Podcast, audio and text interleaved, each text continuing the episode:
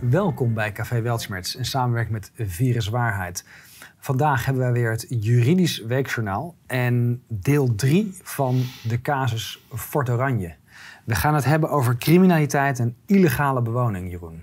Ja, ehm, als je de mediaberichten gevolgd hebt destijds, en eh, ook nu als het nog eh, in de media komt, dan wordt altijd gezegd, ja, de reden waarom ze men Fort Oranje aanpakte, was niet alleen eh, de situatie van de bewoners, dat hebben we vorige week besproken, maar ook de criminaliteit en de illegale bewoning. En dan is het narratief is dan wij als overheid, wij staan machteloos. Want we hebben alles geprobeerd om die criminaliteit aan te pakken.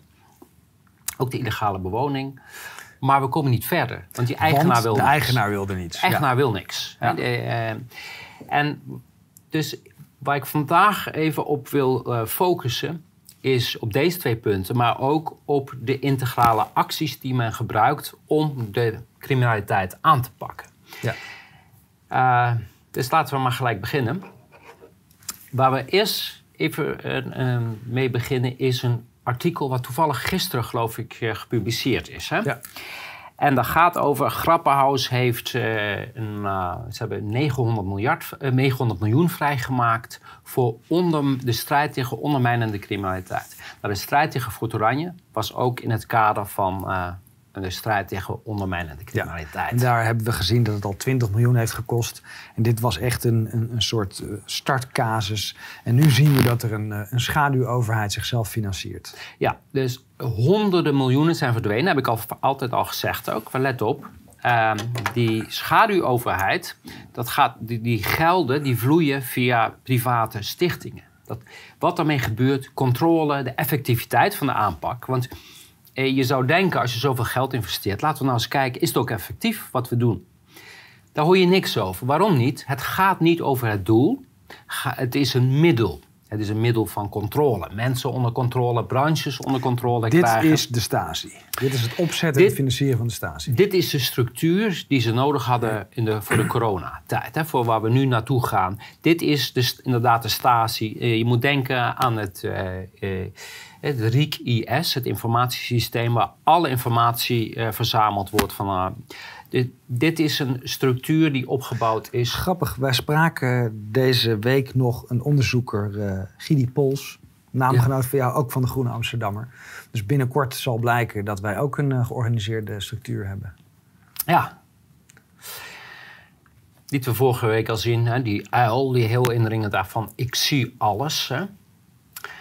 En die, aan, die filosofie achter die integrale aanpak is van de overheid die moet weerbaar zijn tegen ondermijning door burgers. Hè. En dat, hoe doe je dat? Door als een één overheid op te treden. Nou, als we een voorbeeld hebben van een één overheid, dan denk ik aan China. Dat is een land dat heeft één overheid. Ja, let op, hè, de ideologie heet One World, One Government. Of One Health, Ja. One Government. Ja, grappig, hè? Die, die, al die parallellen die, eh, die je weer tegenkomt. En wat doet de overheid met dit, met in die strijd tegen ondermijning? Die ziet zichzelf als slachtoffer. Nou, dat is al een tegenover de, een slachtoffer van de burger. Nou, dat is een heel gevaarlijk eh, eh, eh, fascistisch eh, element. Want het is ook antidemocratisch. Want ehm, een overheid kan geen, per definitie geen slachtoffer zijn Nee. van een burger. Want de overheid heeft geen eigen belang. Hè? De overheid heeft maar één Is belang. het belang van alle burgers bij elkaar. Precies, ja. Zou moeten zijn. En als je het over een rechtsstaat hebt, in een rechtsstaat hoort een burger weerbaar te zijn. Niet de overheid, want de overheid is per definitie weerbaar. De overheid heeft machtsmonopolie, hè, die hebben geweldsmonopolie, die hebben oneindig middelen, oneindig mankracht. Maar jij als burger, jij moet in staat zijn om je weerbaar te zijn tegen de overheid. Dus ook hier, alles is omgedraaid. Ja. Ehm, en dit is ook de reden dat in een rechtsstaat mag, mag je bevoegdheden alleen maar inzetten voor het doel waarvoor je, je die bevoegdheden hebt. Want op het moment dat jij, wat hier gebeurt, eh, gaat samenwerken en dan die middelen gaat inzetten tegen een burger, nou, dan kom je op een heel erg hellend vlak.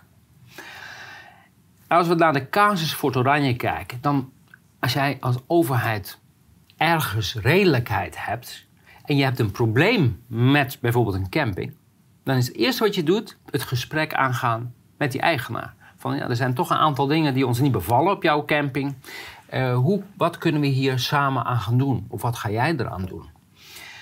En als er dan een uh, noodzaak is op een gegeven moment om op te treden, als het niet, je, je komt er niet uit met die eigenaar bijvoorbeeld, kijk, dat je dan dwangmiddelen gaat inzetten, prima. Maar dan wel alleen maar met het doel om de problemen op te lossen die jij geconstateerd hebt. En, hè, dus dan komen we weer op de, de bevoegdheden en de juridische grondslag. Het moet, moet, allemaal kloppen. Het kan niet zo zijn dat je een wet gaat gebruiken om een doel te bereiken. Maar in het geval van Fort Oranje is nooit contact gezocht met de eigenaar. Dus nooit met hem gesproken. En dat is ook logisch, want hij was het doelwit. Hè? Het doelwit was niet om de criminaliteit op te heffen op de camping. Dat gaan we zo meteen zien. Het doelwit was om de camping af te pakken.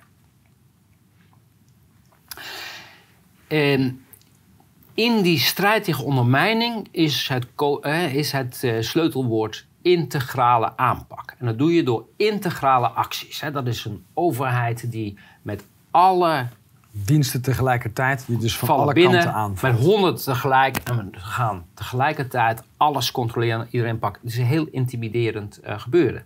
De eerste actie op Fort Oranje, uh, toen was die camping al uh, acht jaar in eigendom van jouw vader. Ehm, dit hebben we vorige keer uitgelegd. Het was nadat de deal met de gemeente Rotterdam is gesloten, was afgerond. Toen ineens begonnen daar de integrale acties. En die hebben iedere paar maanden hebben van dit soort acties vastgepakt, plaatsgevonden. Als je kijkt op de website van de politie en je zoekt naar integrale controles in West-Brabant, maar goed, dat is overal, dan zie je wat dat betekent en waarom ze dat doen. Ze zeggen, wij bewaken de veiligheid en de leefbaarheid. Ja, dat zijn hele vage termen, terwijl Normaal gesproken ze zeggen, we moeten de naleving van regelgeving, maar dat staat er niet, hè? Leefbaarheid en veiligheid te bewaken. Het is een taak van de overheid om erop toe te zien dat wet en regelgeving wordt nageleefd en iedereen eerlijke kansen krijgt. En wanneer vermoedens zijn dat er regels worden overtreden, dan is het aan de samenwerkende overheid om dit te controleren. Maar dat is niet zo. Kijk, dit is een, precies een verzonnen bevoegdheid. En dan kom je bij het RIEK dat er eigenlijk geen juridische grondslag voor is. En dan staat er in de ehm, evaluatie van de grip 3 eh, en grip 4 uh, eh, van uh, de instituut Fysieke Veiligheid heette dat toen. Dat is inmiddels veranderd, die naam. ja, dus dat is het Nationaal Instituut voor Publieke Veiligheid Precies. geworden die zeggen, daarin staat dat de politie als eerste echt aan de bel heeft getrokken na signalen over problemen die met de camping verband hielden. Ja, nou, dit is een, een, een, grove leugen natuurlijk, wat je net al zei. De politiek heeft een beslissing gemaakt na de deal van Rotterdam. En de politie, dat is een beetje hetzelfde als met die kliklijnen. De politie belt zichzelf op en kan dan actie ondernemen. Precies. Hoe werkt zo'n uh, integrale actie? Dat, we, hadden het net al even gezegd. Er honderden medewerkers van politie, belastingdienst, openbaar ministerie en andere uh, handhavingsorganisaties. die gaan tegelijkertijd het gebied in. Uh, het wordt hermetisch afgesloten. Alle aanwezigen worden vastgehouden. Je zou, Gijzeling dus. Nou ja, als je met, parallel met de Tweede Wereldoorlog zou je denken aan razzia's. Hè? Dit, dit is letterlijk een razzia. En dan wordt iedereen wordt gecontroleerd, maar ook de uh, voertuigen, ook de huizen, de gebouwen, noem maar op, alles. Dus je zit daar dan urenlang vast en dit is wat ik vorige keer ook al vertelde. Dit is ook de reden dat honderden campinggasten op een gegeven moment zeggen: ja, we, we, we verlaten Fort Oranje. Want we hebben geen zin om iedere keer weer uh, s ochtends op te staan met dit idee: oh, komt vandaag weer een, uh, een actie. Want je voelt, het is heel intimiderend. Hè? Ja. En wat, een doel hebben we net al gezegd: veiligheid en leefbaarheid bevorderen. Maar een heel belangrijk eh, doel van dit soort acties is uitstralen. Een daadkrachtige overheid. En de beeldvorming in de media eh, en de camping als een brandpunt van criminaliteit neer te zetten. Daarvoor worden dit soort acties. Want als je allemaal krantartikelen ziet met allemaal politie en iedereen gecontroleerd, dan, dan werk je, net als in de coronatijd, met mondkapjes en noem maar op, al die maatregelen. Je wekt het idee dat er iets heel ergs aan de hand is. En de communicatie- en mediabeleid, die zijn de belangrijkste pijlers, denk ik zelfs, van de integrale aanpak. Het is een. Ja, dat zie je ook als je bij kijkt, de start van het RIEK Vier van de twaalf medewerkers. waren PR-medewerkers. PR-medewerkers. het is een PR-bureau. Onze Ja. overheid is eigenlijk een PR-bureau. En dan na zo'n actie, dan maak je eh, persberichten die eruit gaan. Om te laten zien, kijk wat, wat wij allemaal bereikt hebben. Maar wat je uiteindelijk bereikt, dat kan je Dat hebben we in de vorige aflevering gezien dat ze er achteraf vrij sceptisch over waren. Van wat hebben we nu eigenlijk bereikt? Ja. Dit is zo'n e-mail van 28 januari 2014.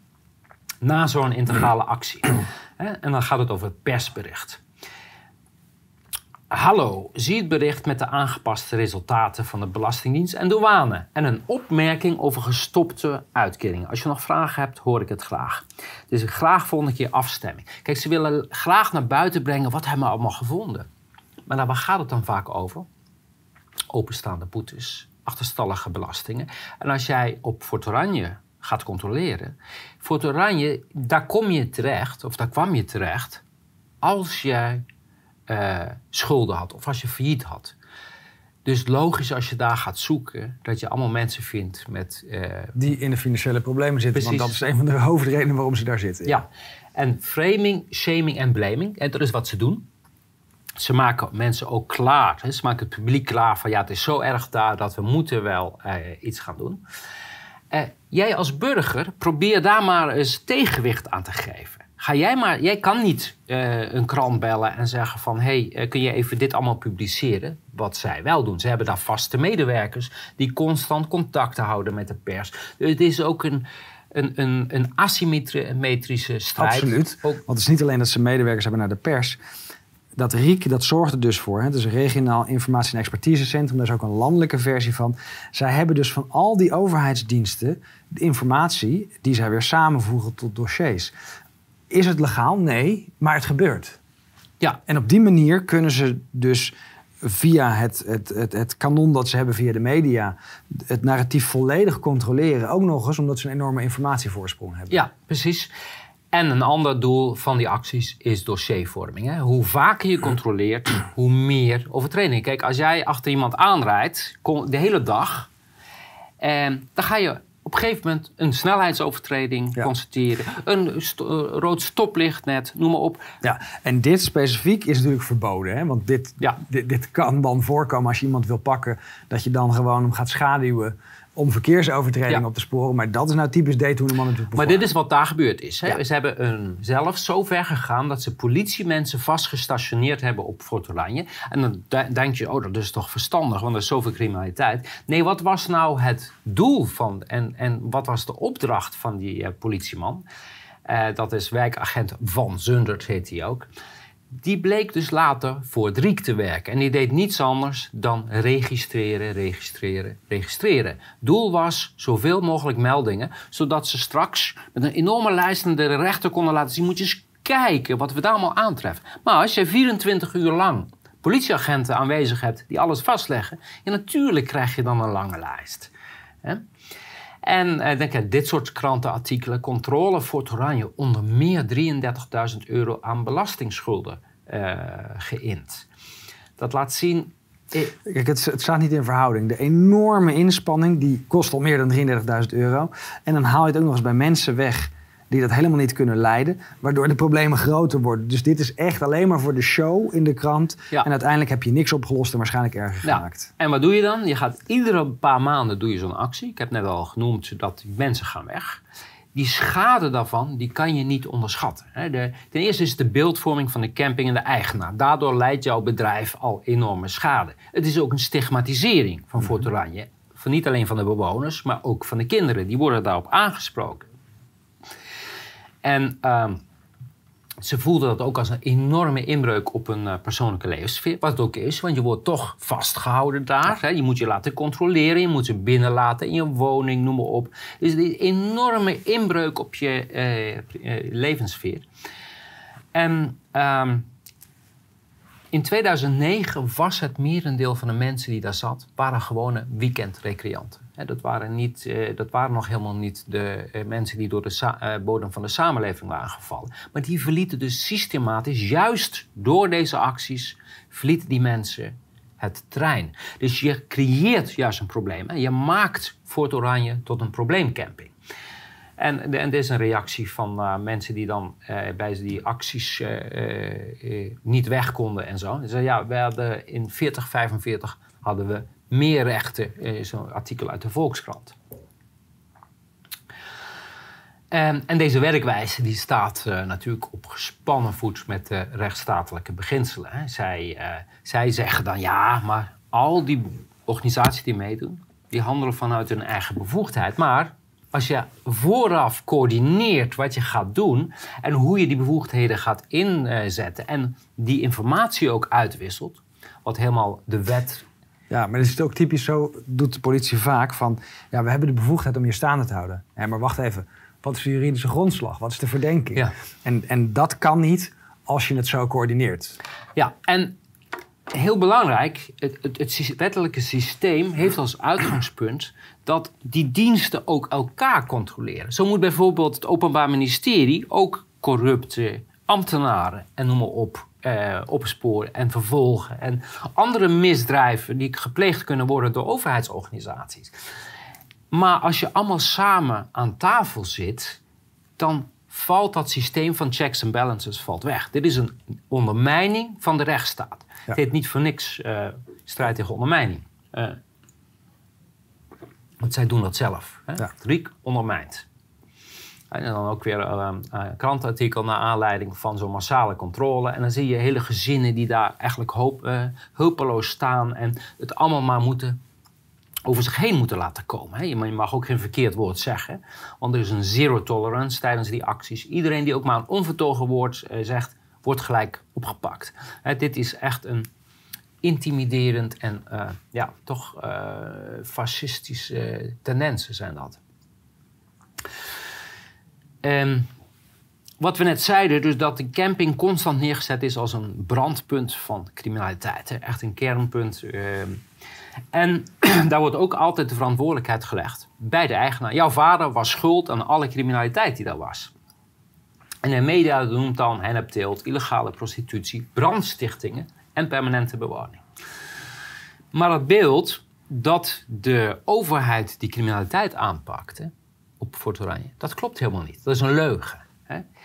Ehm, en vanaf 2009 bepaalt de, de hennepteelt bepaalt het beeld van Fort Oranje. En bij de, vanaf de eerste integrale actie werden ook die vondsten eh, groot uitgemeten in de media. Maar dan gaan we nu eens even kijken wat was er nou werkelijk aan de hand. Want dan zie je ook hier weer de overheid eh, die deden het tegenovergestelde. Ja. Die weigerden namelijk de criminaliteit aan te pakken. Want kijk, in 2008 was het probleem voor Oranje van criminaliteit heel beperkt. Kijk, als jij een camping hebt met meer dan 700 woningen eigenlijk onder de uh, gebouwen. Je kan niet verwachten dat we van die 700 dat daar geen enkele uh, zwart schaap tussen zit. Nee, dat, dat in de maatschappij ook niet. Precies. Nou, er zaten dus inderdaad een aantal mensen waarvan uh, vermoeden bestond dat het criminelen waren. en ook dat ze wiet kweekten.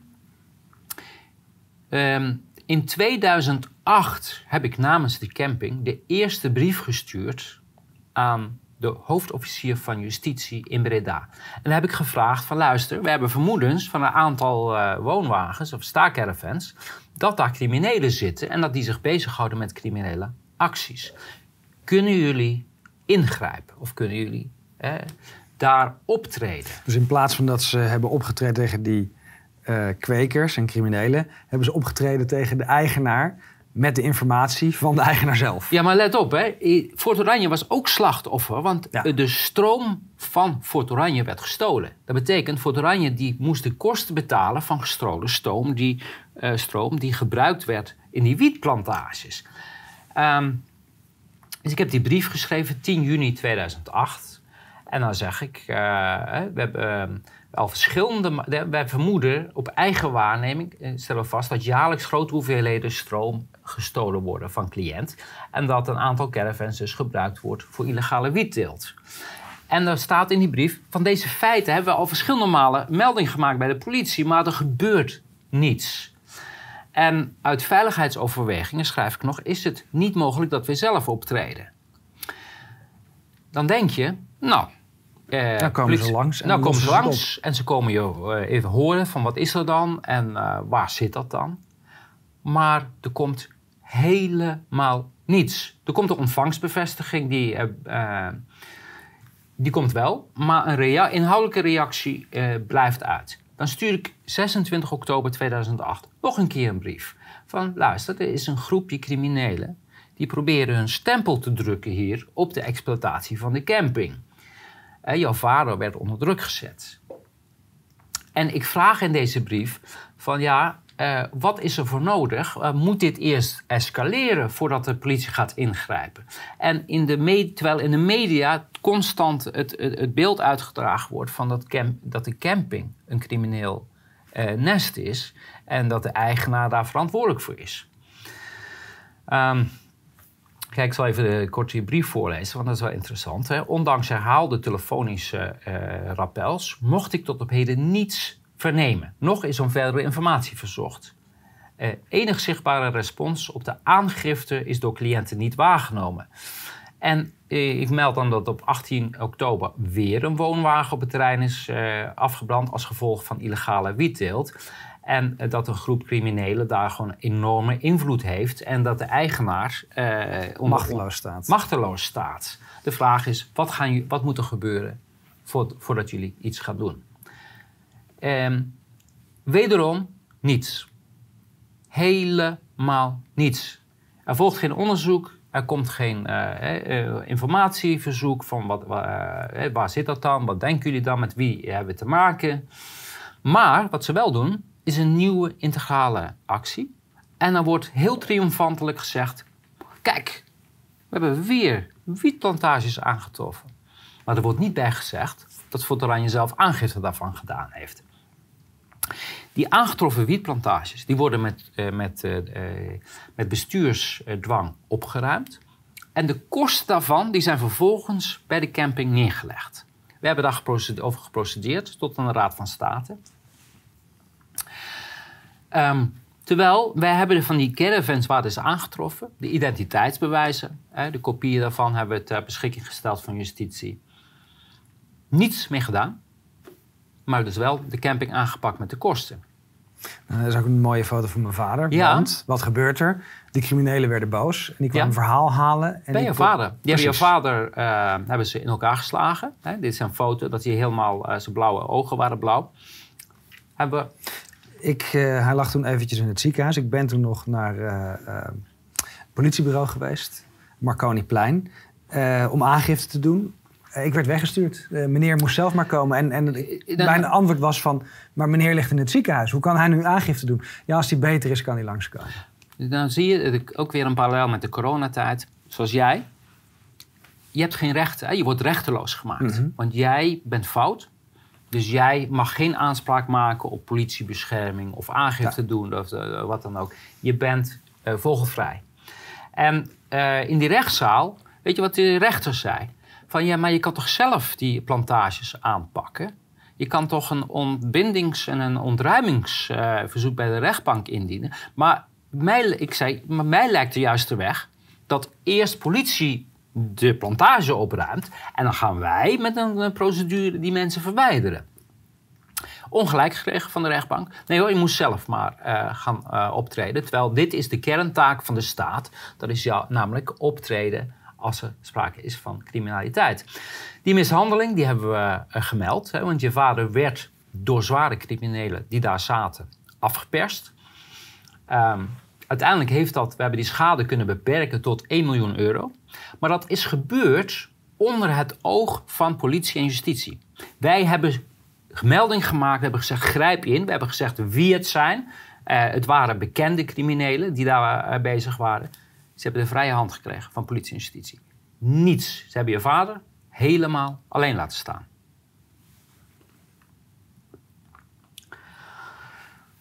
Um, ook in de jaren daarna is geen getuige benaderd, niemand gehoord. En op 3 januari 2014 heb ik weer een hulpverzoek gedaan.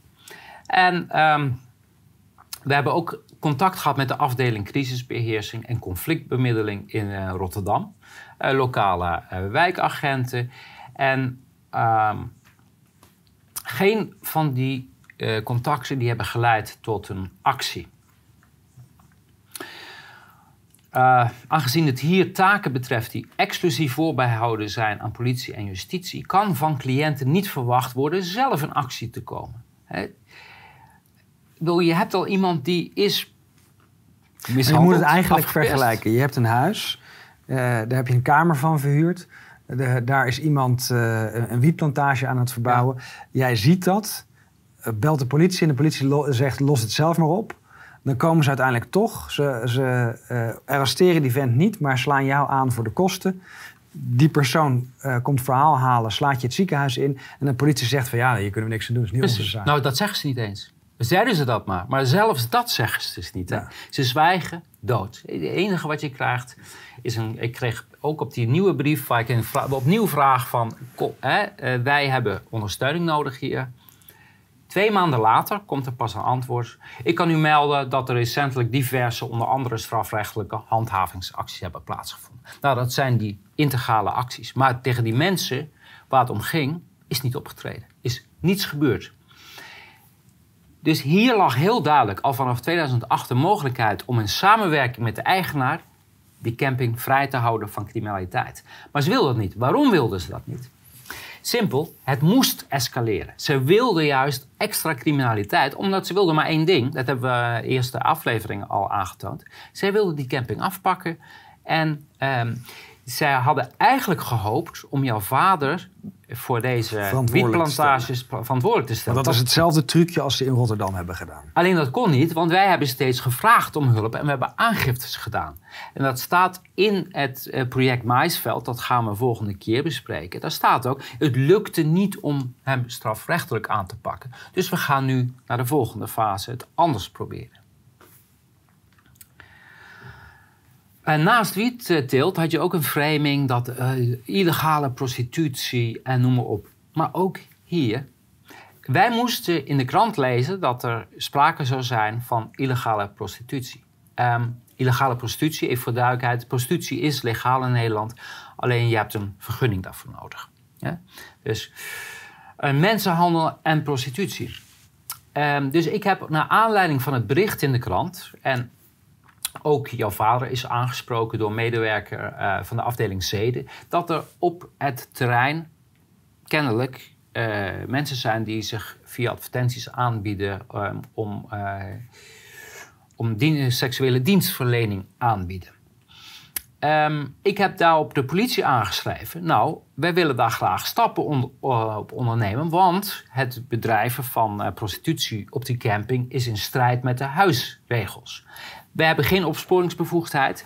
Dus als wij het dossier kunnen hebben, dan kunnen we deze mensen verwijderen van de camping. Het antwoord was um, dat uh, ja, wij kunnen niks doen, want het is in strijd met de privacyregels. Dit doet me heel erg denken aan de CT-zaak van de corona. ondertussen wordt er wel eerst gezegd, we weten waar ze wonen. De mensen die zich niet willen prikken. Uh, we weten waarom ze het doen, uh, we weten de postcodes. En dan vragen we tegenovergestelde van oké, maar wie hebben dan welke CT-waardes? Nee, dat kunnen we niet geven. Precies. Of met uh, ja. het oversterfteonderzoek. Nee, nee, dat is privacygevoelig, dat kunnen maar we niet geven. Maar je legt dan wel de verantwoording ja. bij de eigenaars. Ja. En hoe moet jij als eigenaar 700, bewoners van meer dan 700 uh, staakervens gaan controleren? Hoe ga je dat doen? Dat kan toch niet? Dat is onmogelijk. En het is ook wettelijk niet mogelijk, want je hebt die bevoegdheid helemaal niet. Dus je bent afhankelijk van informatie van bijvoorbeeld politie of justitie. Nou ja, als ze dat niet geven, dan, kan je, dan moet jij ofwel de politie moet optreden, hè, eh, prima, ofwel je moet informatie geven. Een ander punt wat altijd weer terugkomt is brandstichtingen. Het is levensgevaarlijk, al die caravans die daar afbranden. Nou wil het feit dat jouw vader precies wist wie de brandstichters waren. En dat daar meermaals uh, aangifte van gedaan is. Sterker, je vader ging nog verder. Die had een serieus vermoeden dat brandstichters op de uh, camping geplaatst werden. En nou klinkt dat natuurlijk weer heel erg complotterig. Maar je vader had gegronde redenen om dat aan te nemen, want hij had al eerdere ervaringen uh, gehad dat dit soort dingen gebeuren. Er zijn ook uh, video-opnames van gemaakt. Ja, daar komen we zo bij. Hè? Want er zijn zelfs uh, dat we bewijzen, uh, gewoon bewijs hadden in de vorm van video-opnames. zaak werd geseponeerd zonder dat diegene gehoord is door de politie. We hebben de identiteit van de personen waarvan we vermoeden dat zij bandstichters waren gegeven. Niets meer gebeurd. Dit doet me ook denken aan mijn aanvaller, of de, de aanvaller van Wieberen van Haga. Die uh, direct werd gepakt, op video, alles ligt vast. Politie treedt op, uh, neemt deze mensen in hechtenis. Dan zou je zeggen, uh, die blijven voorlopig vast. Dezelfde dag worden de mensen vrijgelaten. dit laat zien dat ze volledig gedekt zijn door het OM. Ja, helemaal. En dit is waar jij het net over had. je vader heeft aan justitie beelden uh, gegeven van de, uh, van de camera's, uh, beelden. Wat gebeurt er vervolgens? Die zijn bij het Openbaar Ministerie zoek geraakt. Um, je kan nog terugkijken, 6 december 2012, Omroep Brabant. Dat gaat over dit item dat jouw vader ook uitlegt. Ja, wij hebben aangifte gedaan, we hebben bewijs aangeleverd, we hebben gezegd wie het is. En vervolgens is het hele dossier kwijtgeraakt en is er niks gebeurd.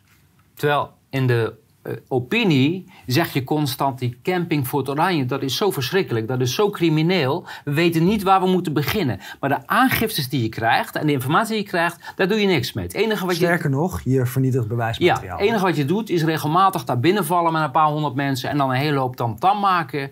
En dan roepen als je weer een paar mensen hebt gehad met achterstallige belastingbetalingen. Dus de conclusie is, de inspanningen van zowel de gemeente en de projectpartners was nooit gericht op het terugdringen van de criminaliteit. Integendeel, hoe meer, hoe beter. En dan wijs ik even naar een e-mail van 17 maart 2017 aan de deelnemers van de actieweek op de camping. En daar is letterlijk te lezen dat wekelijks met controles aan het dossier gebouwd wordt om het project af te ronden. we zijn blij met het resultaat en we denken dat dit een grote bijdrage gaat leveren aan de casus Fort Oranje. Even voor de duidelijkheid, als je politie en justitie bent, zou je blij moeten zijn als je geen criminaliteit aantreft. Want dat betekent namelijk dat jouw uh, beleid uh, dat dat resultaat heeft. Nee, zij zijn, met de, uh, zij zijn blij met de hoeveelheid criminaliteit die zij aangetroffen hebben. En uh, volgende week gaan we bestuurlijke rapportages opstellen, maar daarmee is het nog niet helemaal klaar. Komende tijd blijven we in een rustiger tempo uitkijken naar mogelijkheden om bestuurlijke controles uit te vo voeren op Fort Oranje, om zo de stapel bewijslast te vergroten. Dus het ging maar om één ding, dossiervorming. En dat de criminaliteit was, dat interesseerde ze helemaal niets verder. Komen we bij illegale bewoning en ook het misbruiken van de uh, ruimtelijke ordeningenbepalingen, bestemmingsplan. Bij die integrale acties gingen ze ook de, uh, in één keer, daar, daar, was al nooit naar gekeken. In één keer gingen ze kijken of de oppervlakte van de caravans niet te groot was. Want dat is gebaseerd op een bestemmingsplan van 1973. Uh, dat is, uh, had al uh, tientallen jaren vernieuwd moeten worden, maar dat weigerde de gemeente. en dus ze gingen de bepalingen daar heel strak handhaven. En dat betekende een caravan mocht niet groter zijn dan 35 vierkante meter. En heel veel mensen die wonen daar, dus die hadden de camping of de caravan inmiddels uitgebouwd. Dus dat betekende dat ze de helft van hun woning moesten vernietigen. Ja, en dat, en dat gebeurde ook. Hè? Ja. Dus puur treiterijen, puur en, en, dan zie je bijvoorbeeld hier een artikel, uh, grote controle op uh, camping in Fort Oranje. En dan staat er illegale bewoning. Maar wat is nou illegale bewoning? Dat zou betekenen dat mensen daar wonen die daar niet mogen wonen. Nou hebben ze dat in de media altijd volgehouden, terwijl ze eigenlijk beter wisten. Het, het, ook dit zijn leugens die verspreid zijn. In het bestemmingsplan staat namelijk dat bewoning wel mocht in wonen- en staakcaravans. Want kijk, het is eigenlijk geen recreatiegrond, het is campinggrond. En camping is eigenlijk een vorm van verblijf, een vorm van wonen.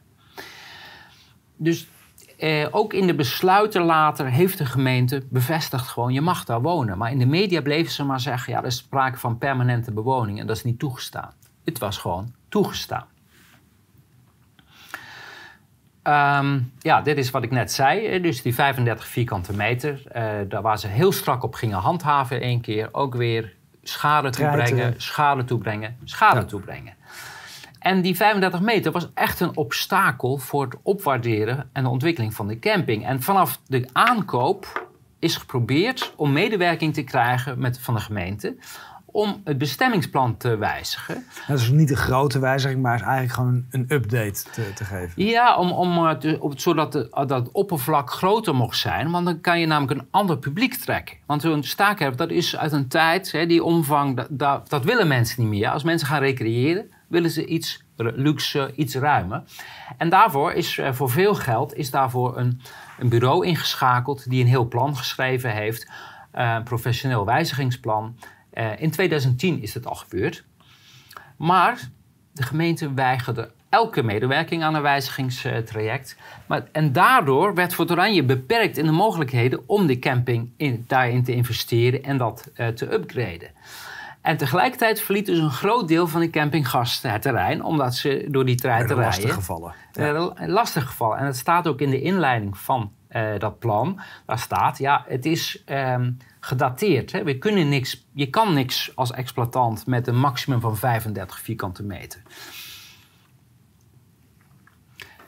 Dat, uh, daar is dus niks mee gedaan. Na 2015 hebben we nog een keer een plan laten opstellen voor de transformatie van Fort Oranje. Je moet je voorstellen dat aan de andere kant de gemeente aan het roeptoeteren is in de media. Ja, en die eigenaar wil niks en we kunnen niks met hem. En eh, terwijl intussen. De werkelijkheid was 180 graden. De eigenaar wilde constant wat. Alleen de gemeente, hij was geen gesprekspartner. Ze wilde maar één ding. En dat was de camping afpakken. Ze wilde helemaal niet dat daar een mooie camping kwam. Zoals de uh, burgemeester uh, dat altijd in de media trompetterde. Uh, we hebben het, plan het nieuwe plan ook aangeboden. Niet verder gekomen dan de balie. En ik heb vervolgens een gesprek gehad met Guus Broos. en ehm, andere medewerkers van uh, Den Ouden, hè, dat is ook een uh, bekende naam en bij de aanpak van Fort Oranje, van de afdeling handhaving.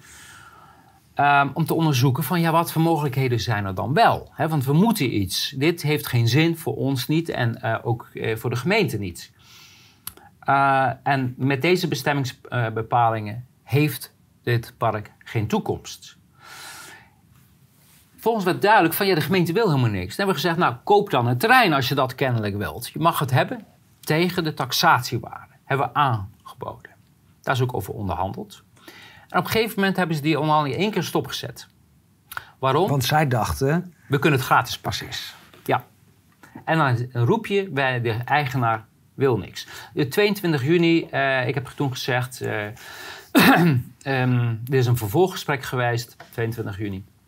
2015. En heb ik geschreven, ja, ik moet vaststellen dat uh, de gemeente alleen maar met onhaalbare voorstellen komt. Want ze wilden, we moesten maar een landgoed van maken. Ik zei, ja, maar dan, wat je dan doet, is kapitaal vernietigen. Wat dat betekent dat je een, uh, iets wat recreatiefunctie heeft, hè, volgens het bestemmingsplan, gaat afwaarderen naar natuur of naar uh, waar je niks meer mee kan en wat ook geen waarde heeft. En als de gemeente dat wil, dan kunnen ze het overkopen ja. en dat ermee doen, want dat doen ze Precies. regelmatig. Ja, maar dat wilden ze dus niet.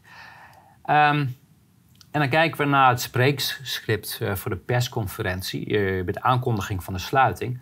Wat uh, hadden ze al geanticipeerd op een vraag die kan komen. Hè? Dan krijgen ze zo'n lijst, hè? dat bedenken ze allemaal niet zelf, het zijn spreekpoppen. Ehm, heeft u niet gewoon geprobeerd het gesprek met de eigenaar aan te gaan? En wat was dan het antwoord wat de burgemeester moet uh, geven? Ja, zowel ik als anderen hebben geprobeerd het gesprek hierover te voeren. Feit is dat het tot niets heeft geleid en we aanbeland zijn op het punt dat we als overheid zeggen tot hier en niet verder. Maar dan zie je hoe verrot onze overheid is. Hè? Ik bedoel, we hebben het gezien met uh, corona, maar dit laat zien, het is onethisch, immoreel, het is los van elke waar normen en waardestelsel ons. Ja, uh, we, we, kunnen niet anders concluderen dat we hier te maken hebben met een criminele organisatie. En wat ook naar buiten is gekomen in de getuigenverhoren uh, die we gehouden hebben, daar vertelde meneer Broos, de gemeentesecretaris, gewoon doodleuk van, ja, er zijn wel een paar gesprekken geweest. Hij zegt dat was uh, voor de noodzakelijke voorziening en verbetering. Dat is natuurlijk weer gelogen, maar wat zegt hij vervolgens? Ja, dit zou een investering vergen waarvan het maar de vraag was of het zinvol was gezien de economische toekomst van het recreatiepark. Hij zei, dit euvel hadden meer parken. Maar je gaat dus handhaven en je gaat dus een eigenaar dwingen om te investeren, terwijl je zelf vastgesteld hebt dat investeren niet zinvol is. En die actie, eh, de sluitingsactie van Boetkoraal, waar ze zelf dus Uh, 6 miljoen hebben geïnvesteerd om het kapot te maken, of 7 miljoen zelfs. Dat direct is geïnvesteerd. Hè? De, de, de, alle kosten bij elkaar zitten wel, waarschijnlijk over de 20 miljoen. Um, terwijl je zelf al zegt, ja, die camping heeft geen toekomst. Hè? Het laat zien. maar in realiteit wilden ze die camping gewoon afpakken om daarna bestemmingsplan te wijzigen en daar te gaan bouwen en door te verkopen aan een projectontwikkelaar. Precies. Dat, dat was natuurlijk het, het verdienmodel wat zij uh, al hadden ja, bedacht. Dus als je het even samenvat, hè, uh, de integrale aanpak had niet tot doel criminaliteitsbestrijding, had alleen maar tot doel dossiervorming en beeldvorming. Uh, is hadden al in 2009 op aangeven van de camping de criminaliteit in de kiem kunnen smoren. Want er was toen nog geen groot probleem. Dat was een beperkt aantal mensen die het probleem veroorzaakten. Uh, Fort Oranje werd aan het lot overgelaten. Alle hulpvragen kwam helemaal niets. Hè. Of nou stroomdiefstal, hennepkwekers, prostitutie, brandstichtingen. Fort Oranje stond alleen. Eh, je vader is slachtoffer geworden van afpersing, heeft een miljoen euro gekost, terwijl het gemeld was bij justitie en ze hebben niets gedaan. Ze hebben het gewoon laten gebeuren. Eh, we hebben meermaals constructief gesprek gezocht, we hebben plannen gemaakt om het te moderniseren en we hebben zelfs de grond aangeboden tegen de taxatiewaarde. Van dit heeft geen zin, we moeten iets. Ehm, en, uh, maar ze hebben dus de meest voor de hand liggende oplossing hebben ze geweigerd. Namelijk gewoon het gesprek aangaan met de eigenaar. Ze hebben tientallen miljoenen geïnvesteerd om hem kapot te maken. Maar een gesprek aangaan uh, hoorde daar niet bij. En ze hebben in, buiten meten van Fort Oranje... zijn ze allemaal opvolgende projecten begonnen om die grond uh, af te pakken. Dus ik, uh, dit, ik, wil, ik denk dat dit belangrijk dat we dit even uh, duidelijk... Hè, want het eerste wat mensen zeggen, ja, maar criminaliteit. Dus ik vond het belangrijk dat voordat we gaan naar die projecten... Ik ga volgende week het eerste project. Het is echt verbijsterend. Dat is ook weer zo'n verbijsterend verhaal. Maar dat het belangrijk is om te weten hoe zat het nou met die criminaliteit en met die illegale bewoning. Het zit allemaal heel anders dan in de media verteld ja, is. Ja, en het rechtloos maken van zowel de eigenaar als de bewoners. Ja. Dus het hele idee, we doen het voor de veiligheid. Ja. Wie zijn veiligheid? Precies. Niemand was geholpen. Nee, niemand. Nee, het, zijn, het is dat uh, gelieg en bedrieg wat we ook in de coronatijd zien. Uh, het is PR. En het is zijn narratives die, uh, narratives die, die verkocht worden en die geplukt dus worden. Niet kunnen of mogen investeren in oplossingen. Het is identiek. Ja, er mag geen oplossing komen. De problemen moeten juist erger worden. Ja. Dus laten we het hierbij uh, voor deze week houden. Uh, en dan bewaren we de, het eerste project gaan we volgende week doen. En uh, dat wordt weer een hele bijzondere aflevering. Kan ik je dankjewel. beloven. Goed, dankjewel Wil.